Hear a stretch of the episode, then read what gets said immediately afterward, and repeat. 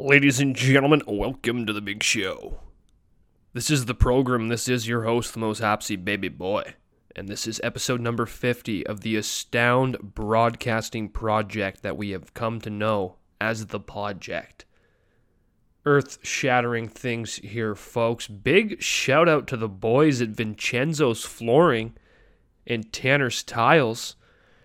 Had the boys in here with the hot mops, throwing a little bit of that asphalt around, getting the studio well fit to be, you know, broadcasting a show of this stature. You need to have the right facilities, and that's what we have here. You want them to come take a look at your next project, call them at the landline 403 919 3055. Get you consorted with your own, if you will. Folks, episode number 50, what a landmark. It's the half century mark of this program, the program, if you will. And it's come a long way. We've um, accomplished a lot of things, and um, we've brought joy to listeners across this earth, possibly even further. And um, it's just, again, such an honor to be able to do this. It obviously takes a lot of investigation a lot of uh, journalistic integrity to bring forward a show of this stature, but that's what we're going to continue doing here. We are all committed to doing so, not just myself included, uh, but the, the team I've picked up that's working with me, Ricardo and the boys up there in research and management. Uh, they work hard, they work tirelessly to make this all happen. And um, if you hear any sort of uh, noises in the background like that, that's actually just my dickhead roommates who don't respect the art of um, broadcast, we'll call it. Um, and they don't really get it, okay? But it's episode number 50, people. And again, as you know, this is obviously a show of the numbers. It's a statistical advantage to follow them, as we've um, we've said again, time and time again on this program. But number 50, not really a hockey number, but uh, the first one that comes to mind. This is the one that NH- the NHL put out for their numbers the most honorable people to wear the numbers 1 to 99. I think they have it on their website there. But the man that comes up in question, and I actually thought about this when I first thought about who am I going to talk about for number 50 for the NHL. And uh, basically, the only one I could really think about was Chris Mason, goaltender from Red Deer, Alberta, 45 years of age. A, 90, a 1976, April 20th, he was born. A fifth round pick to the New Jersey Devils in the 1995 NHL entry draft. he was a member of the Prince George Cougars. Played 158 WHL games. Says he had a career 3.62 goals against average and a 900 save percentage during his junior days. But uh, you got to think those stats are probably completely fucked because I'm sure they didn't were keeping them too tight in the 90s in the in the dub. But he uh, played 12 years in the NHL, 317 games with a record of 137, 113, and 32. 32. I wonder if that means overtime losses or ties because he did play before the 0405 lockout. I wonder how they um, differentiate that uh, with all the, the, the, rule changes that came after that lockout in 0405 would be interesting to know, wouldn't it? He also had 23 shutouts in the NHL with a 266 goals against average and a 909 save percentage with uh, nine playoff games played with a 293 and 907, a 1 and 8 playoff record though. Really impressed with the 137 and 13 record in the regular season over a 12 year career. That's great. The 1 and 8 playoff record, that's tough, but uh, it's hard to win in the playoffs. And um, yeah, this guy was a, I mean, he was a stalwart in NHL lineups for better part of a decade. And um, definitely a guy I remember watching a lot growing up. Remember when he played for uh, basically Nashville is the first one I think of. I think he played for the Jets too for a bit, but I'm not going to go back and look it up, okay? But that's who we think of. Number 50, we think of Chris Mason when it comes to the NHL. Um, as far as uh, the next couple guys mentioned, not a whole lot of personal uh, history with any of these guys, but these are who comes to mind when you think of number 50 for the NBA. That is a man that goes by the name of David Robinson. There really wasn't much competition with the number 50, even though there, there have been 106 players to wear that number in the NBA. David Robinson was simply the best player to don the jersey. In his career, he averaged 21.1 points, 10.6 rebounds, 2.5 assists, 1.5 1.4 steals, 3 blocks on 51.8% shooting and 73.6% from the free throw line. He has a Rookie of the Year award, Defensive Player of the Year award, an MVP award, and was a member of two championship teams. Yeah, not a bad career for number 50, David Robinson.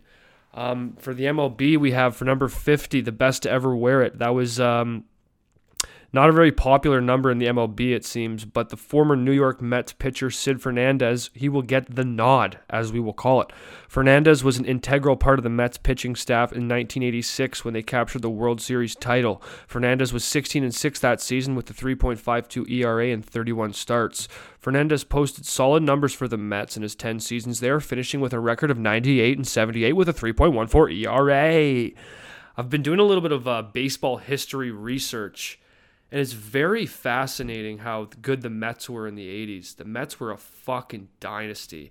And then it kind of just turned back in the 90s to where the, the Yankees were just dominant again for that whole, basically, not the whole 90s, but a good chunk of it going on into the 2000s. What a time to be a New York baseball fan. It would just be like expected that there was going to be at least one nasty team in NYC that's going to be bringing some fucking MLB hardware home. Kind of crazy, very fascinating. Something that you might want to look into if you're a little bit of a baseball aficionado. Shut up. All right. When it comes to the NFL, we have number 50, Mike Singletary. He was a linebacker with the Chicago Bears from 1981 to 1992. Not sure if he played his whole time with the Bears, but uh, his career was 81 to 92. He was one of the most underrated defensive players in history. Mike Singletary was named the league's defensive player of the year in both 1985 and 1988. He finished first or second on the Bears in tackles each of his final 11 seasons. He missed just two games during his career and was probably the best player for the Super Bowl champion 1985 Chicago Bears. There you have it. Mike Singletary, folks. Can we get a little bit of a round of a motherfucking applause? All right? Come on. Um not much going on here, folks. It's uh it's Monday. It's 7:41 on November 22nd, and I actually didn't get uh, an episode out last week. That's my bad. I ended up not doing one, and then I was gonna record one on Thursday night, but I had a game Friday and Saturday, and I just didn't feel like it. It was just wasn't I'm kind of those guys, like, you know, I just like to lay low on game night, you know? Play it cool, maybe chill out, watch a movie. Been a big movie guy lately, crushing a lot, and I just I didn't have it and I didn't make it, and I'm sorry, but I apologize for you. Maybe I'll pump two out this week. I'm feeling a little bit crazy. You know what I'm saying? but um, I actually uh, got a dog a couple weeks ago. I did not get a dog. My girlfriend literally called me and FaceTime me, and there was a dog in her lap, and she was on her way home from the breeders. That's how I found out I got a dog. But it was something that we were talking about for a couple days. So I got a Bernedoodle named Yogi. I didn't even know what a Bernedoodle was. Um, when my girlfriend told me that was the kind of the dog I'd never heard of it. I'm not one that knows a lot about dog species. I love dogs. I had a golden retriever growing up though, so like, I mean the the typical lab, Rottweiler, golden retriever, like those ones that you can look at and you know what they are right away. I know those dog species, but some people are just fucking yelling out names, and I just swear to God, it's gibberish from a different language because I don't even know what they mean. But a Bernedoodle. Um, kind of like that I, I wasn't really involved in the uh, decision process because I'm a very indecisive person. Like I'll go to the grocery store and pick up like a bag of Uncle Ben's microwaved rice, and I'll like I'll walk back to the same shelf three different times to compare different flavors. Like maybe I want something, maybe the ingredients aren't as pure as I need. So I could imagine myself with the decision making of purchasing an actual living animal. Wouldn't have been that fucking great. So pretty cool though to be a dog, to have a dog, to be a dog owner. But um, I got to be honest. There's a lot of things that I'm going to lay down right now as a dog owner that I just I promise just not to do. I really I really want to try my best to re- to refer from calling like if I don't want ever want my girlfriend to be like there's dad like when I walk into the room speaking to the dog like calling me dad like for the dog don't do that When when people do that, it makes me want to throw up on my fucking feet and slip in it. It's disgusting. It makes me it makes my skin crawl. Dad, here's mommy and daddy. Oh, dad's mad. Shut up. I'm fucking mad when you talk like that. Not your don't worry about your dog. I'm pissed. All right? So there won't be any of that. But I'm excited, man, to have a dog like I I do really like going out for walks. And just sometimes I feel like you just don't it's nice it's a nice beautiful way to start your morning. And I've kind of got that in my routine sometimes. Take your coffee, grab a 15 minute podcast, go for a kilometer walk around the block even. Just get the blood flowing. I enjoy that. But it's hard to stay consistent sometimes. But when you have a fucking dog that's got to go piss, shit, throw up, puke, fuck, you have to let it out for a little bit of a, a tail wag, if you will. So then you're forced to get outside, forced to walk a little more. And I'm, in, I'm interested in that. I want to take him on some adventures, some hikes, I hope he's an active young lad because I'm really excited to fucking make some things happen.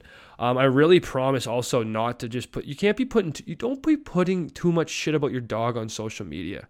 I fucking love dogs. I love them so much. And when I'm with you and I'm in your in your presence and your dog's there, I'm gonna give your dog so much attention. We're gonna have a fucking great time with your dog, and I want to hear about it. But when it comes to the social media, some people fucking they ramp it up a little too hard like it gets it's it's literally like it's like a common item. Like everyone has a fucking dog. Like like pull the reins in a bit with all the fucking the posts the instagram pages all that shit. Do not make an instagram for your dog. My sister made an instagram for my dog followed me on it. I refuse to follow her back because i don't stand for that sort of conduct. I think it's fucking it's gross. It disgusts me. But i'm very happy to be a dog owner. It's gonna be sick man. It's gonna be sick and just having a dog is nice, you know? You just like you're alone, but you're not alone, you know? You have that companionship, just the thought of someone that cares about you by your side. And to provide for an animal as such. I'm excited. It's gonna be kind of crazy. I, I still don't really feel like I have a dog because I haven't I haven't met the young feller yet. Yogi is the name that we've chosen in honor of the great Yogi Berra, the tremendous Yankee catcher and he kind of he has a little black and white thing going on. He's black dog, but he's got a little white patch on his chest, a little bit of white on his nose. So he's kind of got the pinstripe thing going with the Yankee, the black and white. So you know what? It makes a lot of sense, really, when you think about it. I was really, I really wanted Jerry. I was pushing hard for Jerry, but my girlfriend wasn't having any of that. Really, I wanted Jerry. I thought that'd be hilarious. Like, imagine you fucking are. No one's ever met your dog yet. You don't even know you have one. You're in the living room. You're like, "Hey, Jerry." Jerry, get the fuck out of the kitchen. Like, that'd be hilarious. Just screaming, and you have like a, a just a normal fucking human name like that. I just, I'm a big fan of the human names for, for dogs and pets in general. But my girlfriend was set on Yogi, and I gotta say, I kind of like it. It's kind of out there. And then again, I told you about being indecisive. This way, I was I was really taken away from that decision. Okay, so then the decision didn't have to be made. All right, folks, we're just gonna keep the things rolling here. We were just talking about uh, dogs this kind of just got me thinking in the back of my head. We are talking about posting too much of your dogs. You know what I've been seeing a real fucking ton of a lot lately is candid photos. Like the ones on Instagram, the Facebook, the couples pics, the pics with the girls and their friends when they're not looking. And it's kind of like it's supposed to be like they caught caught laughing. Maybe they got caught in like a a celebratory cheers kind of a thing, like shit that you know is just not happening. And if it is happening, who's the fucking weirdo walking around capturing these moments and not just enjoying them? You know what I'm saying? That always fucking just infuriates me. And I really do I just truly believe that. It's without people people don't want to admit it or not. It's people that are just I don't know if they don't think they're photogenic. They're just not comfortable posting that picture where they're posing for it. Like what's wrong with just smiling? Like I used to be so embarrassed to smile in photos. And like every photo taken of me prior to like 21, I look like the biggest dipshit.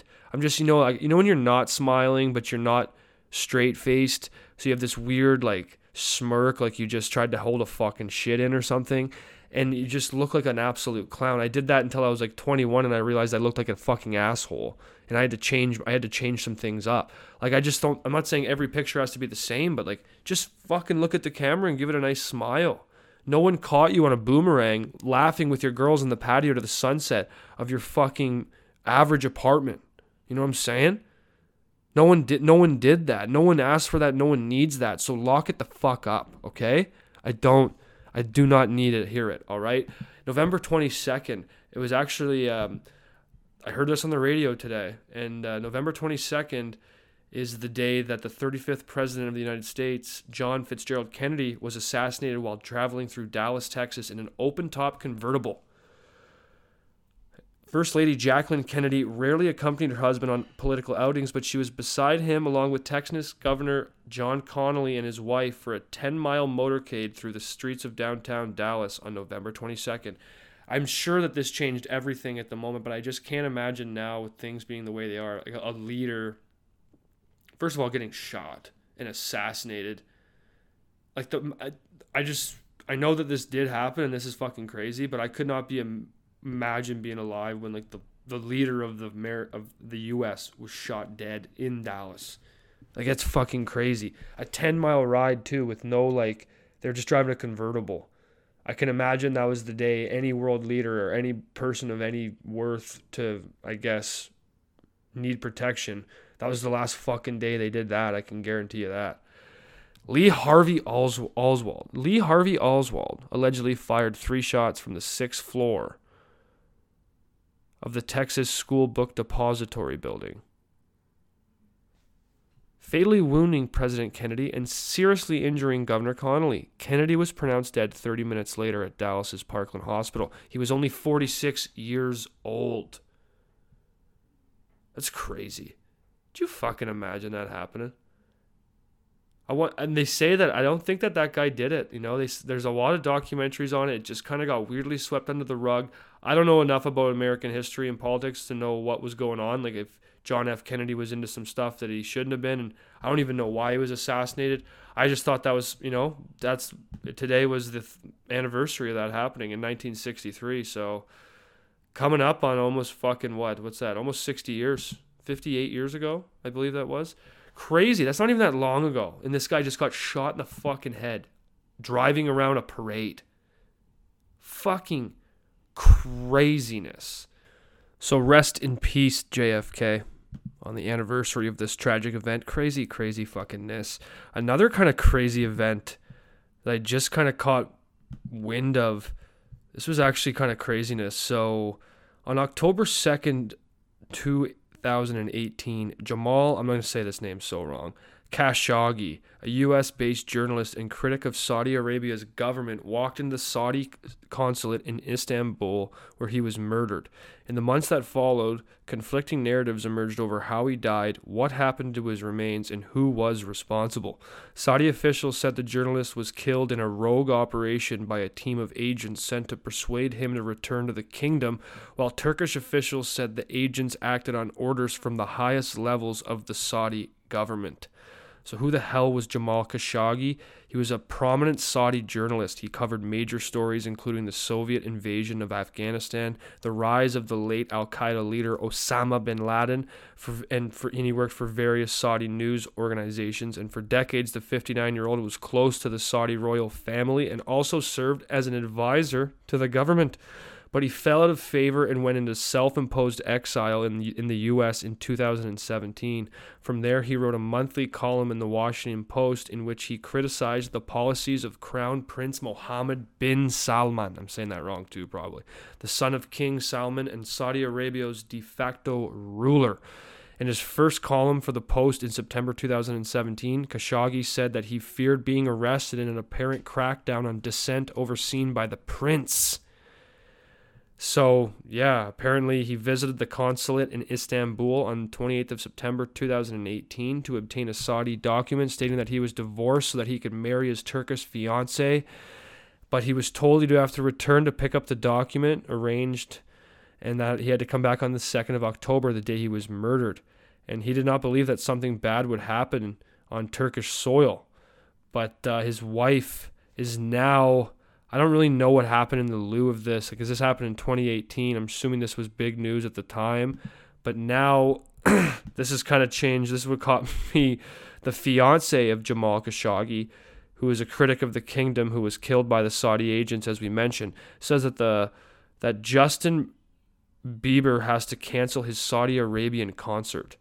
So, pop star Justin Bieber is facing growing calls to cancel his concert in Saudi Arabia next month as the fiance of slain Saudi critic Jamal Khashoggi joined a chorus of voices on Sunday urging him not to perform at the kingdom's Formula One race. So, in an open letter that was published by the Washington Post, Hatice Cengiz, which is the the wife, the widow, I should say, of Khashoggi, urged the Canadian megastar to cancel his December 5th performance in the Red Sea city of Jeddah to send a powerful message to the world that his name and his talent will not be used to restore the reputation of a regime that kills its critics. Bieber's concert is a, the most headline grabbing performance scheduled for the race, though the other on F1 concert performers include rapper ASAP Rocky, DJs David Guetta, and Tiesto and singer Jason Derulo. So this is not the first time a pop star has been pressured to pull out of a concert in Saudi Arabia. Mariah Carey was the biggest name performer to hit the stage in Saudi Arabia after Khashoggi's killing by Saudi agents in Turkey in October 2018, but she brushed off calls to boycott the show because the show must go on for fucking Mariah. You think Mariah Carey was turning down a paycheck? Fuck, she probably didn't even know that this. She didn't even care. She just wants the fucking money, brother. But I guess in 2019, though, Nicki Minaj, for the same public from the same public pressure, did cancel her appearance on stage. But she said at the time that she wanted to show support for women's rights, gay rights, and the freedom of expression. Fucking crazy. Khashoggi's stunning killing in 2018 was carried out by members of a team of 15 Saudi government agents who had been sent to Istanbul, where the writer and former government spokesman had an appointment had an appointment at the Saudi consulate for documents needed to marry. She she waited for his his widow, I guess, waited outside for 10 hours, but he never was he never just never came out, came back and just never came out. Body has never been found. Obviously creating lots of international backlash. The uh, Saudi higher ups claim no responsibility in this matter. But uh, I wonder what Justin Bieber does. Um, I, am looking at this article came out yesterday. Kind of, this was uh, on a lot of um, big media outlets on, on Sunday when the story did break. This is Monday when I'm reporting this. I went and looked at uh, Justin's social media pages and he hasn't mentioned anything about it. So I would it's going to be interesting to see December 5th. That's coming up pretty fucking quick too. Will Justin Bieber cancel his fucking concert? And then if Justin Bieber cancels his concert, is he supposed to then like is everyone else going to cancel? Is the race going to be canceled? Why is this just making the headlines now and why am I just finding out about it in 2021? How has this not been solved yet? The world is actually a fascinating fucking place. And with really like I, just always find it so fascinating to me that everything that we're told is told by someone else. And you know how you like we all retell stories. Like you never tell exactly what happened. So like you're and every time when by the time you and I finally fucking hear it, it's been cut, clothed, dried, three different, four different, five different ways. Like that story is quite quite a bit different than what you have, you know, I'm assuming that it didn't. It did. The story barely stays the same perfectly every fucking time. So that's why I just find every single thing I hear nowadays, unless it's like sports related, kind of take it with a grain of salt because you really don't fucking know what happened. There's so many fucking people involved in everything that's going on these days. Like, how do I just? It's just crazy. You just, you know what? You just got to keep an open mind because we really don't have a fucking clue what's going on in any capacity ever. You know what I'm saying? So it'll be interesting to see. Does Justin Bieber shut it the fuck down? Time will tell its story. Had to go out today. I find like I do not do a lot of clothes shopping at all. I'm the worst. Like I got fucking shirts in my dresser from like seven years ago still. I just I rarely if I get clothes it's usually a gift or something from like a team or something got, somebody got me something for Christmas, that kind of thing. My girlfriend will randomly buy me clothes. That's about the extent of my clothing shopping. But I needed some new Under Armour. Needed some new Gitch for under my hockey gear. And um, that's another thing. Like I, I don't really like getting new hockey gear. Like I think my shin pads I got when I was like 15, like they're battered. Like like a strong breeze hurts my shins. I wouldn't even call them shin pads anymore. They're just there. But I don't like getting new stuff, and I don't like getting new Gitch that that much either. But you know, it gets all ripped to the point that you're like barely even wearing anything down there. You know, you got to get some new stuff. So I was out there today, did a little bit of shopping, and it's crazy how much all this fucking shit costs, all this Under Armour and stuff. Like, and I'm like, I listen to this business podcast, and Under Armour was pissed because they sold too much of their stock to like TJ, like their uh, overstock to TJ Maxx, and they thought that there was too much of their product being sold at too big of a discount price, so it was making their uh, brand look bad. So they wanted to get things back to normal and get things more back to the fucking shelves for full price. Like fuck you. You know what I mean? Like granted I do whenever I do buy something from Under Armour, you know, I do wear the shit out of it. They do make good stuff and I do it does last a long time, but like I ain't going to the fucking store and paying 50 bucks for something I could possibly shit myself in. You know what I'm saying? Because that's always a legit issue. People don't realize that a shart, like that can fucking approach you when you least expect it. I actually have the best shart story ever. Not to go on a tangent and not really trying to talk about something gross on an illustrious program of this such, but this is a true story and it actually happened to me and it was fucking hysterical. I was playing uh, junior hockey with the Miramichi Timberwolves at the Maritime Hockey League, Tier 2 Junior A League over there in the Maritimes. Great fucking league, full of great fucking kids playing great fucking hockey in amazing, amazing maritime towns.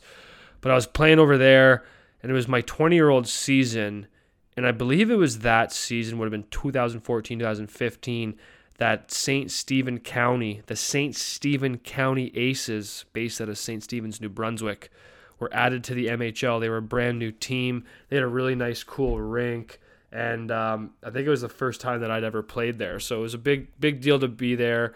They had a bunch of fans that year. They had a nice little full bowl arena. Probably held like 2,500 if it was jammed. Perfect little size for junior A hockey. And um, it was a big deal to be there. We were all excited. You know, it was kind of cool. I played in the league before, so coming into this season, there's a new team. Like it's just exciting. You know, you go there, it's kind of cool. And um, anyways, so we're there, and um, I remember I'm I'm on the starting line. So you know you you're out there for the anthem, the five of you, the goalie's in his crease. You know you're standing on the blue line. You got your bucket off. You're fucking a beauty. You know some guys are rocking back and forth. I prefer to stare at the flag and try not to blink once. That's what I always do during the anthem. Every time I play a game, I stare at the anthem. If the American anthem's playing, I stare at the American flag, and I usually wonder what star on the flag is the state that I'm in. That's what I think of when I'm looking at the American flag. Like there's 50 stars for the 50 states, but do those stars represent certain states? Is there a certain state for each star, or do the 50 stars just mean the 50 states in general? They don't have a representative star for each given state. I'm just spitballing here, but that's something that crosses my mind quite regularly and something that a simple Google search probably could have uh, found the bottom of it. Probably could have got to the answer.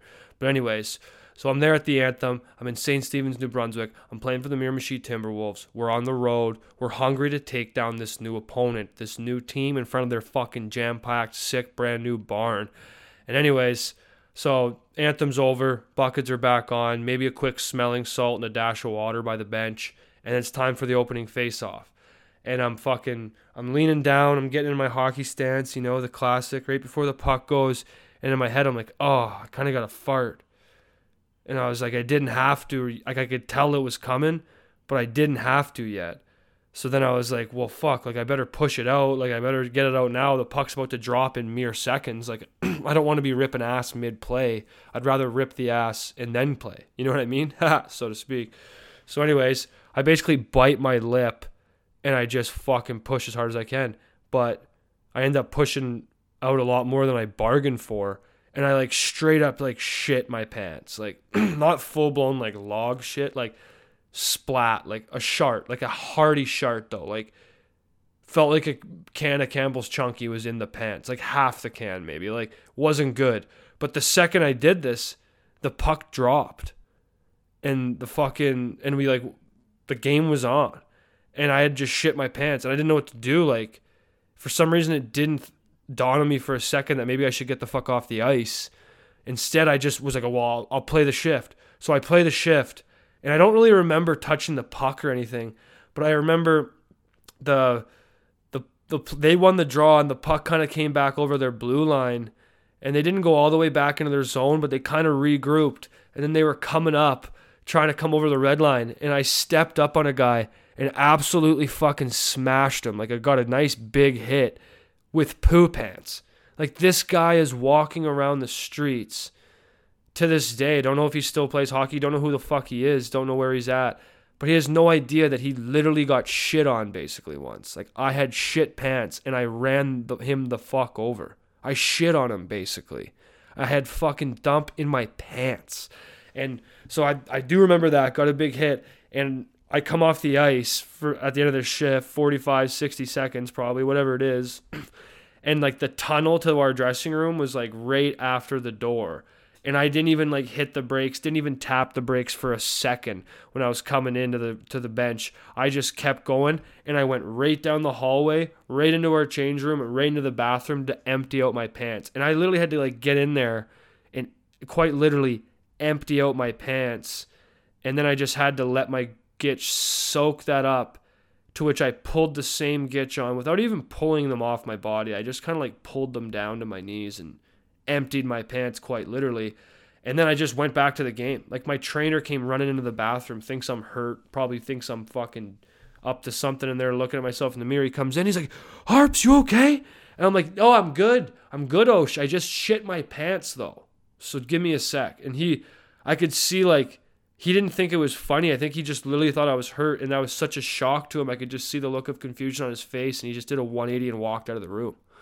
But I do remember that. Uh, we came out of that game and um, we fucking um, I, I, played the rest of it with my fucking shitty pants and it, all went well so um, basically i'm just saying the importance of gitch is immense you got to have good gitch because you could shit your pants and you want your gitch to wear that correctly you know what i mean and like gitch is such a when i say the term gitch i'm meaning like you don't want to call it Under Armour because that's a brand, you know what I mean? So Gitch is like what you wear under your athletic wear, under your uh, athletic gear, pads, your hockey shit, whatever you call it.